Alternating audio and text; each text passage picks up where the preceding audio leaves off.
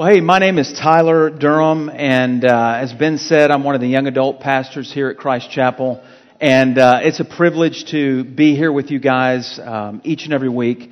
I love the team that I work with. I love the ministry that God's allowed me to be a part of, and uh, I hope that tonight's a blessing for you. And so, if you're a guest, once again, um, we'd love to help you get connected and really the best way to do that, unfortunately, is to fill out these, these silly cards. But that helps us get you plugged into the system and you get to find out about social events and mission trips and serve projects in the community. And so if you'll just do that before you leave, we have some boxes outside and you can just place that in the box on your way out and that'll really help us get you in the loop.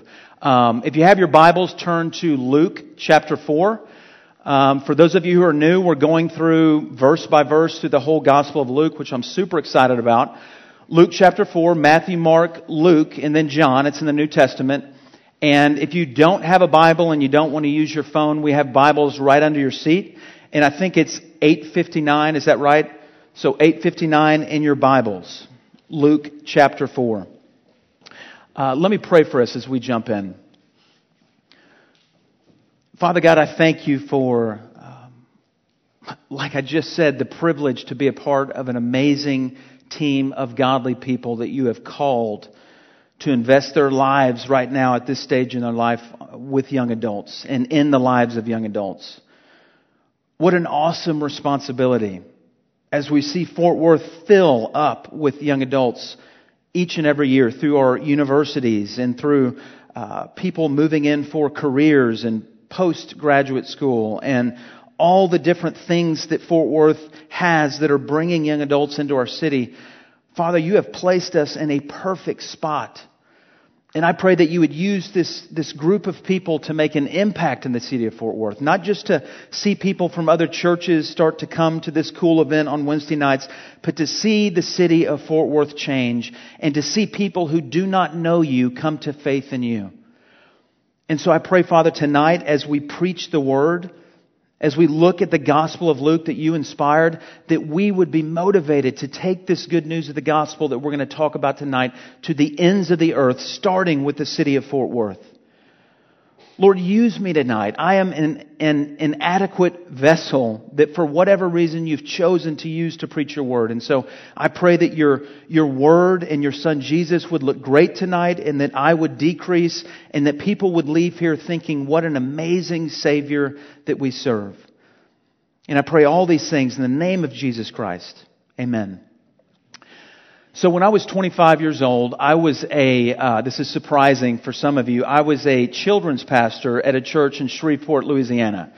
Uh, this wasn't like 15 to 20 kids. This was like 200 kids. And I would do a worship service every Sunday morning where I had to dance around and dog and pony show balloons and just goofy stuff every Sunday morning. But I, I was an interim children's pastor at a church in Shreveport, Louisiana. I knew it wasn't a permanent thing for me. I knew it was just a temporary calling that God had placed on my life, but I knew there was other places God wanted me to go. And at the time, I came upon a fork in the road. You know what I'm talking about? Like that point where if I go one direction, it's going to dramatically change the rest of my life. I can't ever go back. It'll never be the same. And if I go this other direction, it's a totally different way and a totally different trajectory in my life. I was at this fork in the road at 25 years old and I was single. And, and one option was to go to Dallas, Texas. I had this opportunity to be the singles pastor at First Baptist Dallas, which was, which was really cool. Fort Worth's my hometown. And I'd been in Louisiana for seven years. I love Louisiana. I love Cajun food, but I really love Texas and I really love Fort Worth. And so the thought about getting closer to home and closer to where I love was like, this is perfect. And First Baptist Dallas is right in the middle, the heart of uptown Dallas, Texas. And there's a ton of singles running around. And I'll be the singles pastor. And I think there's a good chance maybe that I'll find my spouse to get married. And, and I wanted to get married. And that's not the whole reason I wanted to take that job. I felt God's calling on my life as well. But I wanted to find a spouse and I thought this was the direction Obviously, this is where God wanted me to go. And then the other fork in the road was to go to a little place called Natchitoches, Louisiana. Um, I went to school at Northwestern State in Natchitoches, Louisiana. Hadn't been back there in a long time. If you don't know, Natchitoches has a bunch of people that are older than dirt who like the movie Steel Magnolia and live in one of those homes. But they also have college students. Young 18 year old, 19 year old, 20 year old people. I was a 25 year old single pastor and that wasn't a place that I thought this is a great chance for me to find my spouse. And so there's this fork in the road, and I thought, man, I'd love to work for FCA in Natchitoches Fellowship of Christian Athletes. That was the opportunity. But man, it doesn't look very good for me to find a spouse there, and that's going to be tough, and maybe I'm going to have to put that off for long term down the road, and, and that was going to be tough. But man, Dallas this is where God's calling me. And I, I love this direction. And I was leaning this direction. And I went for an interview at First Baptist Dallas, right in the heart of downtown. And it was a great interview. Things went well. And I thought, I've got this. I got my plan B, but this is where I want to be. And so my buddy who got me the interview said, man, you did great. I think everything's thumbs up. And then I got a phone call and they had some change in leadership structure at the very top. And the leaders in that church thought this is not financially what we want to invest in this year. No singles pastor for another year. The door completely shut in a moment. I was heading to Natchitoches, Louisiana as an FCA director and I thought, oh my gosh, this is, this is great.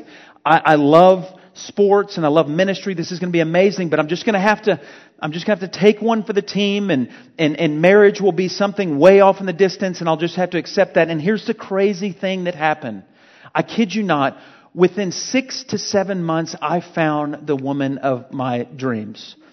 And she wasn't a native Cajun. You know, I love Cajuns. I love Cajun food, but my wife wasn't a native Cajun. My wife's name was Ariani, and I've got a picture of her up here that's my beautiful bride, and she's Brazilian, so she has this cute little accent. She plays volleyball, Division One volleyball, and, and I just thought, how could this ever have happened in Natchitoches, Louisiana? I would have never dreamed of it. Look at my hair too. That's, that's terrible. Yeah, that's, that's embarrassing, but she's got a beautiful smile. But anyways, I, I, I, couldn't believe it happened there. I would have never guessed if somebody said you got two options. You can go back to Natchitoches, you can go to Dallas. Which place do you think you're more likely to get married? I would say Dallas a hundred million times. But what I figured out is that God's grace often shows up in unexpected places. The grace of God often shows up in places that you would never imagine. And I started thinking about it. The scriptures are filled with places where God's grace shows up and you would never dream of it showing up in those places. I think back in the Old Testament, Abraham. We all know Abraham after reading the whole story, but at the beginning of the story, and for those of you who don't know, Abram was just a pagan guy who wasn't, there was no nation of Israel, there was no people of God. God just snatched this guy named Abram out of this pagan culture and said, I'm going to be your God and you're going to be my follower and I'm going to bless the whole world through your offspring. No one would have ever dreamed of it. Abraham was like a hundred years old at the time. They didn't think there was any way his wife could get pregnant, but God's grace shows up in unexpected places and Abraham is our forefather of the faith. And then you look at the, the, the life of Moses and the nation of Israel. They were in slavery in Egypt for hundreds of years and they thought we are hopelessly enslaved forever. And they cried out to God and they thought, God, I thought you were our God and that you had a plan for us. And one day God shows up and he calls Moses out.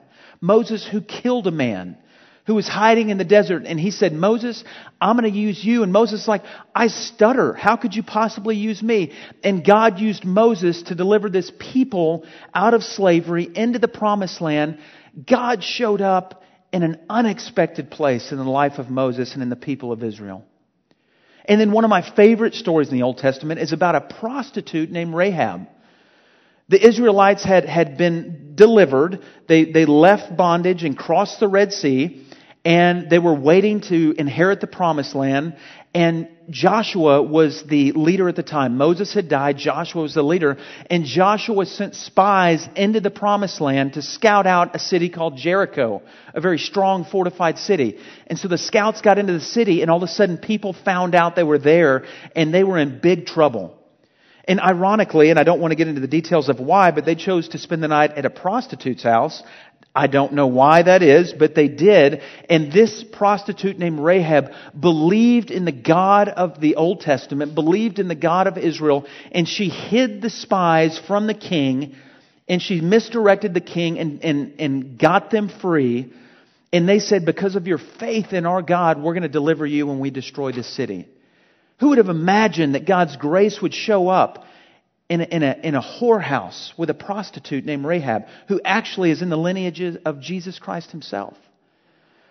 King David, the youngest of eight brothers, he was, he was the little guy who was a shepherd and, and his, his dad didn't even bring him in to, to be in the, the lineup to be the next king. He, he, he brought in all the other brothers and Samuel said, are you missing a son? He's like, yeah, David, but he's just a shepherd. He's a young boy, probably 14. Well, I want to see David. And he sees David and he says, David, you're going to be the next king. God wants to make you the next king. God's grace shows up in unexpected places. And the cool thing is, we've already seen in Luke that God's grace has shown up in this little boy in a manger named Jesus Christ. Who would have ever imagined that the king of the universe, who would reign and rule over all creation, would be born in a manger in a dirty, filthy manger, and that would be the king, the Messiah that the Old Testament promised. No one would dream of that. And so we're going to see in this passage in Luke chapter 4 that, that God still is showing up in unexpected places in the life of Jesus. And so I want to look at his ministry and show you just a few things from this passage about how God works and who God works with. So let's jump in. So in verse 14, it just starts off. We, we heard last week from Josh, if you were here, Josh Story preached an amazing sermon that, that Jesus was tempted in the wilderness and he overcame the temptation and God comforted him. And it says that Jesus returned in the power of the Spirit. And you're going to hear about that in a moment, but he was in the power of the Spirit. And he returned to Galilee, this, this Sea of Galilee with some towns around the, the, the sea that were small towns, and that's where Jesus started his ministry. And a report about him went out through all the surrounding country, including Nazareth. And he taught in their synagogues, being glorified by all. Jesus was a rock star.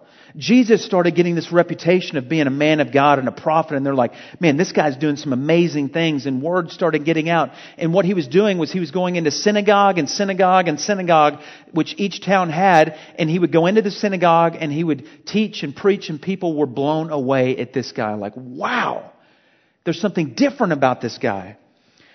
And so in verse 16 it says, he came to Nazareth where he'd been brought up. I talked to one of you guys last week who's going back to their hometown for their 10 year reunion, and that can be a scary thing. I remember doing that and thinking, man, I, you know, what's it going to be like? Is it going to be awkward? And, and Jesus is going back to his hometown for the first time and they've heard all these things about his reputation. And so they're excited and Jesus comes and, and this hometown, Nazareth, is a town of about, the scholars say, 125 to maybe 350 people. Think about that. 125 to maybe 300 people. Jesus spent 30 years growing up in that town as a carpenter. Everyone knew Jesus. All of his neighbors and friends, they all knew Jesus. We've heard about these things, but he's going to come do it in our town. Holy cow, this is going to be amazing. And so what happens? This is so cool. I just, I see the image in my mind of what happens. So as was his custom, we just heard he goes to the synagogues in the different towns and cities. He went to the synagogue on the Sabbath day and he stood up to read. So these synagogues didn't have like full-time preachers. They had traveling preachers that would come in and they would be the, the preacher for the day and this was Jesus' day. So Jesus stood up to read and normally they'd have prayers and they'd have um, resuscitations of different uh, beatitudes and prayers, and they read from the Old Testament, they read from the prophets, and so Jesus gets up and he has the scroll of the prophet Isaiah. Very important. It was given to him. He unrolled the scroll. I can just imagine this scroll that's unrolled. We actually have a copy of the whole book of Isaiah from like the first or second century. I can't remember exactly when it was, but it's one of the earliest recorded manuscripts that we have. The full manuscript of Isaiah. And I can just imagine him unrolling the scroll and look at the passage he reads from. The Spirit of the Lord is upon me. This is Isaiah 61. I don't want you to turn there. The Spirit of the Lord is upon me because He has anointed me to proclaim good news to the poor. He has sent me to proclaim liberty to the captives and recovering of sight to the blind, to set at liberty those who are oppressed, and to proclaim the year of the Lord's favor. And side note, the rest of that year of the Lord's favor, it also says to proclaim the year of God's vengeance, and he leaves that out of the sermon or out of the reading. And let me tell you why, real quick. The reason he left that out is because Jesus came originally not to bring vengeance and judgment, but to bring mercy and grace. We're living in a time of mercy and grace where Jesus is extending his arms and saying, I am here to save you and to renew you and to change you. This is not the time for judgment that's in the future. And so he focused on the fact that this is the year of the Lord's grace. And then he rolled up the scroll and gave it back to the attendant and sat down. And this is so cool. I'm sure there was a, a hushed silence in that synagogue which was probably packed to the brim, one of their hometown guys. And the eyes of all in the synagogue were fixed on him. And they're wondering what you do is you sit down and then you talk about what that scripture means. Just like I'm doing now, I'm trying to explain to you what the scripture means. Jesus is about to explain what that passage in Isaiah 61 means. And here's how he explains it. This is, this is amazing. He says this. Today, this scripture has been fulfilled in your hearing. What does he mean by that? He just talked about this, this person, this Savior, this Messiah that was going to come and preach good news to the poor, to the oppressed, to the weary, to the rundown, to the broken, to the sinful. It was going to set them free from the bondage to sin. And he says, Today this scripture has been fulfilled in your hearing. This guy who grew up in the city of Nazareth and spent 30 years there before he started his three year ministry, who all of them knew, sat down and said, Guess what? This passage is about me. I'm the Messiah. I'm the one that Isaiah was pointing to. I'm the one that the sacrificial system in the Old Testament was pointing to. I'm the Lamb of God that's going to take away the sins of the world. I'm the King of Kings and Lord of Lords. I'm the Savior of all people. I am the Messiah. You're looking at him right now. Can you imagine what the hometown folks were thinking? And in verse 22 it says, And all spoke well of him and marveled at all the gracious words that were coming from his mouth. They were mesmerized by what he was saying. But then this is interesting and this is very sad. They didn't stop there. If you're following along, look what it says at the end of verse 22. So they said, Wow, this is pretty cool. And then they said, But this is, isn't this Joseph's son? Wait a minute. This, whoa, this is amazing. We've heard stories about Jesus. He's doing miracles in Galilee, and now he's saying that I'm the promised Messiah. But this is crazy. This is Joseph's son. This is the kid who had brothers and sisters that were playing out in the street in front of our house and goofing around. And, and this is the, the guy who became a carpenter that made my, my furniture and was a blue collar guy with calloused hands. And, and he's one of us. How on earth could this be the Messiah? And the people began to doubt. And they didn't believe what he said. In Mark chapter 6, another gospel, Mark says of Jesus that Jesus marveled at their unbelief. Jesus couldn't believe it. After all the things he'd done and after all of the confirmations of his power and authority, his own people rejected him and said, No, this couldn't be. This is just Joseph's son. Who do you believe Jesus is? Who do you believe that Jesus Christ is? Listen, I know that most of us say we're Christians. Most of us have grown up in Christian homes. If you, if you haven't, you're the exception in the Bible Belt.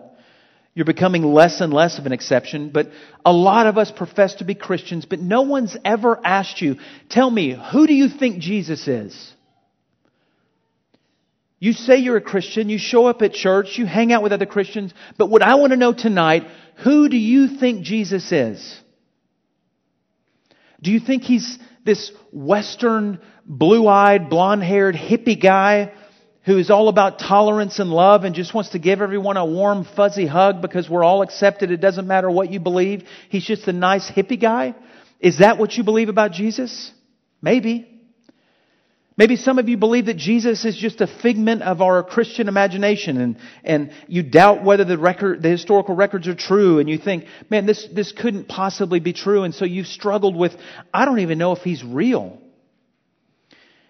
And then sadly, some of you, and I've been through this, think that Jesus is the accountant with the little hat, you know, that weird little green clear hat that has his clipboard and and uh, and just checks off your your tally for each day. Where man, golly, Tyler did pretty good today. He had more good than bad, and he's just he's just keeping a tally of all the good works I'm doing. And he's kind of an accountant that at the end, when he judges me, he's going to see how much good outweighs the bad. And if there's more good than bad, then hey, welcome into my kingdom. What do you believe about Jesus? I think it's so important. Is he just a nice guy to you that's here to kind of help you fulfill your own personal dreams and wants and, and you call on him when things get tough and, and you need that promotion or you need that good grade in school or you need that supernatural help with the final because you didn't study and you think, Jesus, I need you now, uh, work a miracle. I don't believe in miracles, but I need one right now and you're the divine Santa Claus. I need it, okay? Some of you think that, and some of us have gone through these seasons, but let me tell you real quick who Jesus is. Jesus is the Son of God. He is, he is both God and man in one person, and He came to this earth to set captives free from bondage to sin, from bondage to brokenness, and from bondage to the things that have happened to you in the past. Jesus has come to offer life because He has the power to give you life. And He has the power to forgive you of your sins. And He has the power to make you a new creation so you're not defined by who you were in the past or what's happened to you in the past. You're defined by who He says you are. Jesus is the King of kings and the Lord of lords who reigns over all the universe. Who is the creator of all things. That's my daughter, by the way, so I'm going to give her a pass on that. Jesus is the Messiah, guys, and I'm telling you, I can't speak for you, but I know what He's done in my life. In the moment I, I, I, began to see Him for who He truly was and put my trust and faith in Him and acknowledge Him as my Savior and my Lord is the moment that my life began to change from the inside out. And it doesn't mean I'm perfect, but it means that I am moving towards a more Christ-like life by His grace. Grace shows up in unexpected places and grace showed up in this unexpected place of a carpenter named Jesus. Here's what I want you to remember. God's grace has shown up in the person of Jesus Christ. And what you believe about Him makes all the difference in the world. I don't care what you profess about Christianity. I don't care how long you've been in the church. I don't care how many times you've read your Bible. I don't care how much Bible knowledge you have. I don't care if you won Bible memory competitions when you were a kid in Sunday school. I don't care if you're the nicest person on earth. What you believe about who Jesus is and what he came to do will make all the difference in the world. But sometimes we don't like to believe who he is because it's come in such an unexpected place. A Jewish man in the first century? That's the Savior of the world? Absolutely. He's the Savior of me. I've, I've seen it, I've experienced it. So Jesus pretty much tells his hometown people who knew him really well, guess what? I'm the Messiah. What did they think about that? They thought, wait a minute, you're Joseph's son. And in verse 23, we'll pick back up. He said to them, Doubtless you will quote to me this proverb. So he knew what they were thinking. Physician, heal yourself what we have heard you did at Capernaum, do here in your hometown as well. Essentially saying, hey, if that's really who you are, if those things are true in Galilee, we need to see it for ourselves before we're going to believe. So you owe it to us to do it here, and then we'll start believing who you are. And Jesus says he marveled at their unbelief. He marveled at their unbelief. So, who do you believe that Jesus is? And so, what he did was he told two stories from the Old Testament. It's why it's so important that we as Christians begin to learn and understand the Old Testament because it's constantly being quoted in the New Testament. And until you understand that, it's going to be hard to understand the New Testament. But he uses two examples to kind of rebuke the, the people from Nazareth. In verse 24, he said, Truly I say to you, no prophet is acceptable in his hometown. But in truth, I tell you, there were many widows in Israel in the days of Elijah, when the heavens were shut up three years and six months, and a great famine came over all the land. What he's referring to, guys, is a passage in 1 Corinthians chapter 17. You can go check it out on your own time. I don't want to walk through the whole thing. But in summary, Elijah was a prophet during a massive drought in Israel and in surrounding countries. And you would think that God would send his prophet to, to bring restoration and healing to the people of Israel, but God actually sent Elijah to a person from Sidon, not an Israelite, but a Gentile, someone who was outside of the people of God. And God sent Elijah there. And what Elijah did was he provided food for this family and this widow when they didn't have any food. And I won't go into the details, but essentially, he worked a miracle with this family and, and provided for them because they trusted in what Elijah said, and he came through for them, and they weren't Israelites. And then he tells another situation from the Old Testament. In 2 Corinthians, chapter 5, he says this. He says, uh, and there were many lepers in Israel in the time of the prophet Elisha. So there was this disease of leprosy going around to all the people of Israel and to surrounding countries. And where did God send Elisha? He says, and none of them was cleansed in Israel, but only Naaman the Syrian, who was a worker in the government in Syria, and it tells the whole, it's a cool story, check it out. But he essentially, Elisha does this miraculous healing of Naaman, and sets him free from this disease of leprosy. Now, why do you think Jesus told that story? Two situations in the Old Testament of two prophets not going to the people of God, but going to the outer people, the people who weren't in the group, to perform his healings. He told that story because he was making a point that you guys think you're entitled to the work of God, but you don't believe, and so God's taking his work elsewhere. God's taking his work to the Gentiles. Guess what? That's good news for everyone in this room who follows Christ because if God didn't do that, this would be an Israelite faith. But God has taken this good news of, of being set free from sin and oppression and slavery and he's offered it to all mankind. And so he tells the Nazarenes that, and do you think they're pretty pumped up about that? Do you think they're excited about the fact that God is pretty much not going to perform miracles there but send them elsewhere? Uh, let's find out. It says, when they heard these things, all in the synagogue were filled with wrath. So a minute ago, they were like, man, this guy's awesome. This is cool. And now they're filled with wrath because his good news and blessing is going to other people. And they rose up and drove him out of the town and brought him to the brow of the hill on which their town was built so that they can throw him down the cliff. Think about that. Jesus grew up in their town. Hometown boy, carpenter, godly, perfect man, and they wanted to kill him and throw him off the cliff but, but somehow, we don't know exactly if it was a miraculous event, but somehow he passed through their midst and he went away. They tried to kill him. Jesus is trying to get him to understand this is who I am. These prophecies in the Old Testament are about me. I'm the one who came to save the world, and you guys don't believe, and because of that, I'm going to take my message to people who will believe. And so I'm going to take my message to the oppressed, to the poor, to the weak to the blind.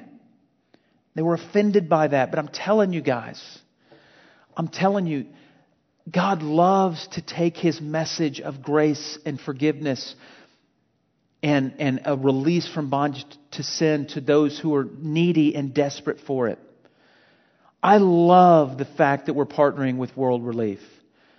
I love the fact that we have some people in our ministry that are mover, moving into Como, which is a part of town that is impoverished, and there's kids that are not being educated and not being mentored. We've got people in our congregation, some girls that are thinking about moving into Como to bless them and to bring the good news of the gospel to people who are oppressed and hurting and blind to the truth.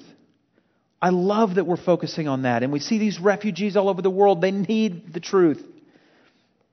And the ironic thing is, those are the people who are most ripe for the truth. So I want to ask you this, and then we'll kind of close up. But who do you think God's grace is for? Who do you think the gospel is really for? Maybe you've never been asked that question, but who, who's excluded from the gospel message? In one sense, nobody. We, we've been called as disciples to share the gospel with everyone in the world, to bring the gospel to the ends of the earth. But in another sense, the only people who are um, not included in this gospel message are those that are self righteous and don't think they have a need for a physician, a healer, a savior. Until you come to the place of brokenness until you recognize your sin and your desperate need of, a, of forgiveness for sin and a Savior, you're not going to reach out to Jesus and accept His forgiveness and see Him for who He really is. Listen, that is good news for me because I was at a place of desperation when I was about 19, 20 years old. At the bottom. And the funny thing is, that was the perfect time for me to see the gospel for what it was. And that was the perfect time for God's grace to come and invade my life because you know, God's grace shows up in the most unexpected places. And I think there's some of you in here who maybe have accepted Christ when you were a kid as your Savior and you're kind of doing your own thing, but you really don't think you need God's forgiveness now you kind of think you've got it all together and you think that, man, I'm doing my own thing and I'm cool, and you have no idea your desperate need for a Savior on a daily basis. And man, I want you to turn away from that mentality because God wants to come and bring you hope and salvation. Who do you think God's grace is for? He says here in this Isaiah passage, the Spirit of God is upon me to bring good news to who? To the poor not just poor physically, although they're very ripe for the good news, but also poor spiritually. He says he came to proclaim liberty to the captives. Are you enslaved to sin right now? Is there a sin in your life that you just think there is no way on earth I could ever break free from? Whether it's pornography, whether it's addiction, whether it's, it's you know, you are obsessed with another girl or another boy, or you're enslaved to the approval of man, and you think there is no way I can break free from this slavery. But I'm here to tell you, Jesus wants to set you free from whatever that is. He came to set captives free. He came to set liberty to those who are oppressed. That's the good news of the gospel, guys. That's the thing that when I finally heard that and my ears were open and my eyes were open, that changed my life, and I could, I could go to numerous of you and you would say the same thing. God's grace shows up in unexpected places. I would have bet my life that God's grace was going to show up to me in Dallas. I really would have. I would have said, This obviously is the place that God wants me to be. I want to be married. I want to start a family. What a great ministry to work with singles in the heart of Dallas. This has got to be where God wants me to be. And He sent me to Natchitoches, Louisiana. And yet, I got to do ministry with young adults and college students. And I found a wife who I love and have started a family with. And I couldn't believe it, but God's grace shows up where you think it would show up the least. I was dead wrong. So God's grace has shown up in this carpenter named Jesus. And Luke is going to emphasize over and over again that Jesus is the one that we need to be looking for. And Jesus is the one who is offering this good news to the ones who think they never could deserve it.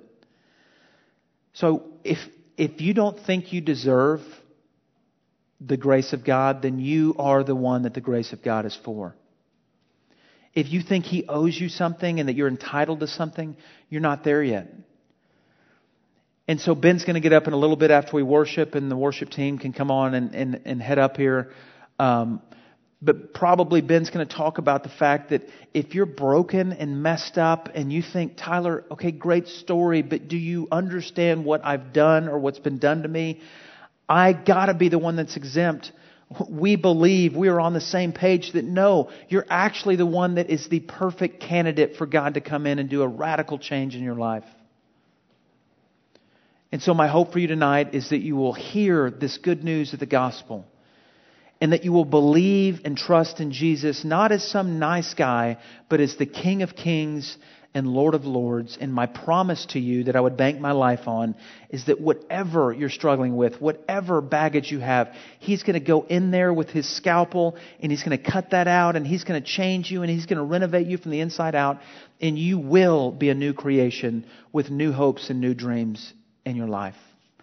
Let's pray together. Father God, this is good news.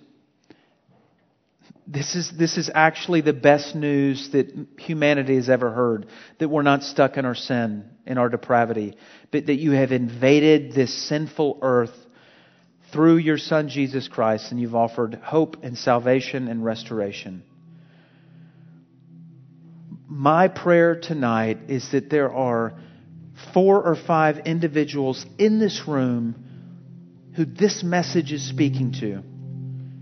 And for years they've thought, I'm too messed up.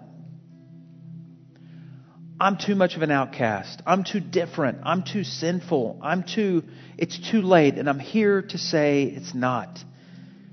My prayer is that those four or five people will respond in faith that Jesus, you are who you say you are. And I pray that you would come into their life and change it.